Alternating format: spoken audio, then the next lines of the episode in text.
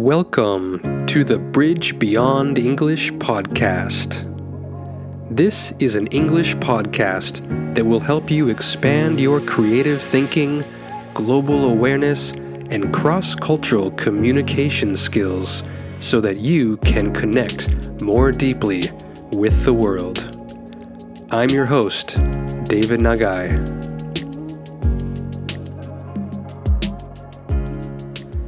Hello and welcome. This episode is called Nonviolent Communication. If you want to read the text version of this episode, you can just click on the link in the show notes or visit the blog at bridgebeyondenglish.com. So, nonviolent communication, also known as NVC for short, is a communication method that helps people to communicate more compassionately in order to overcome conflict for a win win result. The method was developed by Marshall Rosenberg in the United States starting in the 1960s. It came out of his work trying to help different groups of individuals solve conflicts, reconcile differences, and work together peacefully. Ultimately, NVC can be applied to any relationship, no matter how big or small. Two kids who fight about a toy, a business negotiation, and even global political negotiations. This strategy has the power to heal and improve any relationship. So, what exactly is NVC? In short, it involves understanding your own feelings, and then looking deeper below the surface to the unmet or unacknowledged need you have that is at the root of the emotion. Once the need is identified, you can then make a request for the other person to give you what you need. If other parties can identify their needs, communicate them honestly, and try to understand and accommodate the other party's needs, a win win situation will result. Sounds simple, right? Yes, very simple. Easy? Mm, not so much. Let's unpack the different layers in more detail and use examples to paint a clearer picture of how it works. So, first, what we want to do is identify your feelings. Let's say, in this example, I have a nine year old son. Imagine that I ask him to clean up his toys in the living room, but he doesn't obey. It will be easy for me to make an accusation or judgment toward him, like, My son is lazy, or My son is disrespectful. But Judging and accusing is missing the point. At this point, we need to stop, suspend, or delay our judgment and try to understand what we are feeling. So, how does it make me feel when my son disobeys me about his toys? Well, I feel a mix of anger, irritation, impatience, and frustration. But these feelings are just the tip of the iceberg. Below the surface are my unmet needs, which are causing my negative feelings. So the next step is to identify your needs. If I take the time to shift from my feelings to my needs, I can understand the reality of the situation. So, what is it that I need? I need my house to be orderly or organized because when it's messy, I can't relax. When the house is a mess, my mind also feels cluttered and I can't focus well. In addition, I need respect. When my son explicitly disobeys my instructions, I don't get the respect I need as his father. So, now I know my needs. order and respect.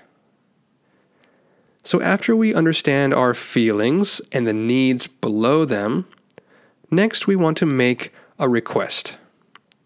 So, I can make a request for my son to accommodate or meet my needs. This can be hard if I don't want to appear to be needy or demanding. But if I never honestly make my request, my son will never empathize with my needs and the problem will just continue. So I've identified my needs at the root of my feelings and know I have to make a clear request. But let's pause here because the sequence in which we do things can make a massive, huge difference in the negotiation. So, what we want to do at this point is put the other person first. Generally, people respond best in conflict situations when the other party expresses empathy and a desire to understand. It helps people feel valued and respected, so they open up more positively. This means that we should start from a place of openness, gentleness, and curiosity toward the other person. So instead of telling my son, I need order and respect, it's wisest to start by asking him how he feels when I ask him to clean up his toys. This gives him the opportunity to both examine his feelings and also to educate me about his perspective. Then I can ask him what he needs in that situation. So let's say his feeling is being overwhelmed. Knowing his feelings allows us to unpack why he feels what he feels. Maybe he says, I always have to keep everything so neat and tidy at school. There are so many rules, and always following them is boring and it makes me tired. When I'm at home, I just want to rest, relax, and have fun. Aha! There we have it. He needs rest and fun. At this point, I can ask the golden question that opens up the doors for him to make his request of me. How can I make your life more wonderful? That's the golden question.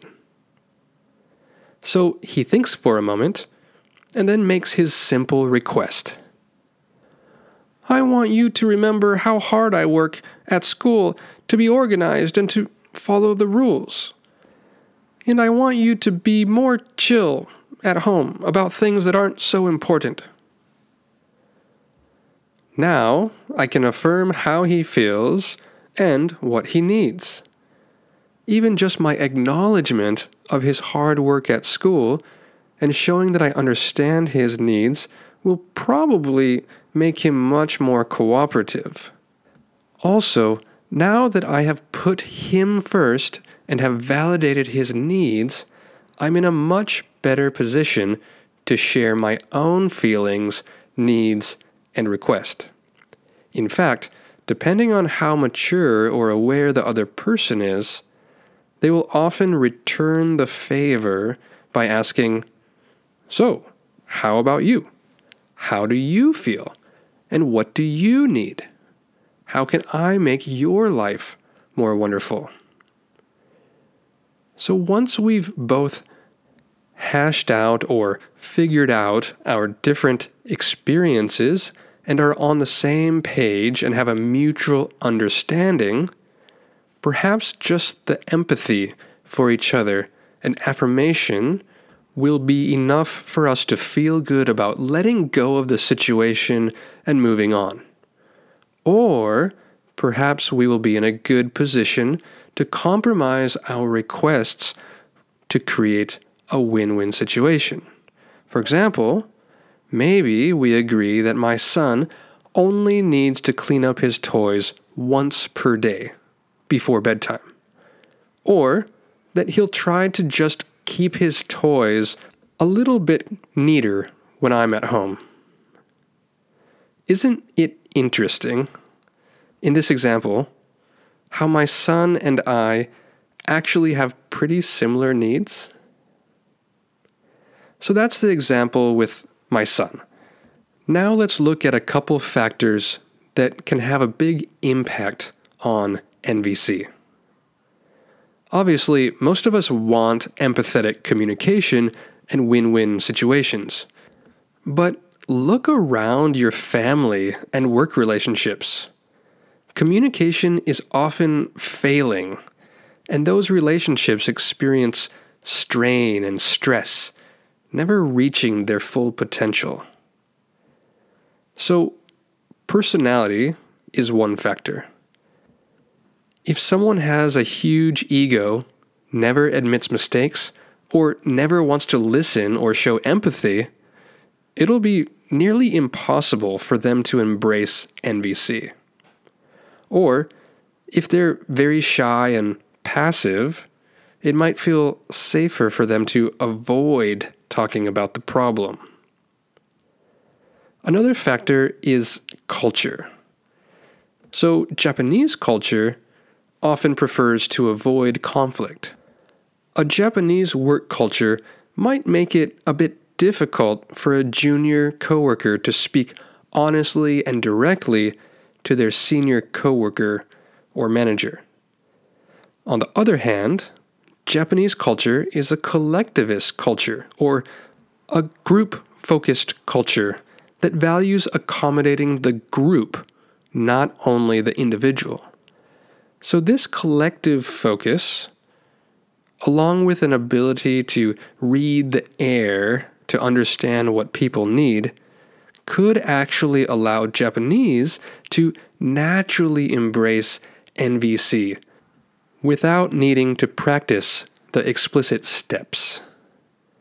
Western culture is generally more comfortable with direct communication, addressing conflict, and talking about feelings. This could allow them to embrace NVC more easily.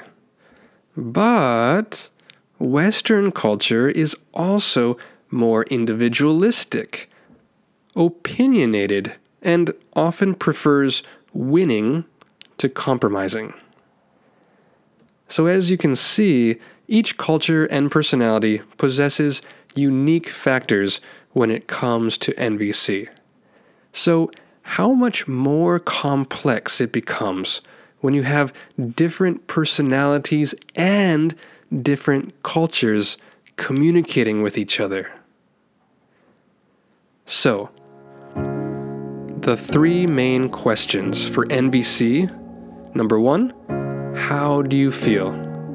Number two, what do you need? And number three, the golden question how can I make life more wonderful for you? These are the key questions in NVC. I truly believe that if we are more intentional, empathetic, and thoughtful in our communication and use things like NVC, we can transform our relationships and make the world a better place. So, my challenge for you today is to ask yourself how you feel, what you need, and how you can make requests in order to get your need met. But also, I challenge you to think of one person at work and one person at home how can you use NVC to improve that relationship and make life more wonderful for both of you? Thanks for listening. That's all for today. Again, if you want to read the text version of this episode, you can find it in the show notes. Thanks for listening. I'll see you next time.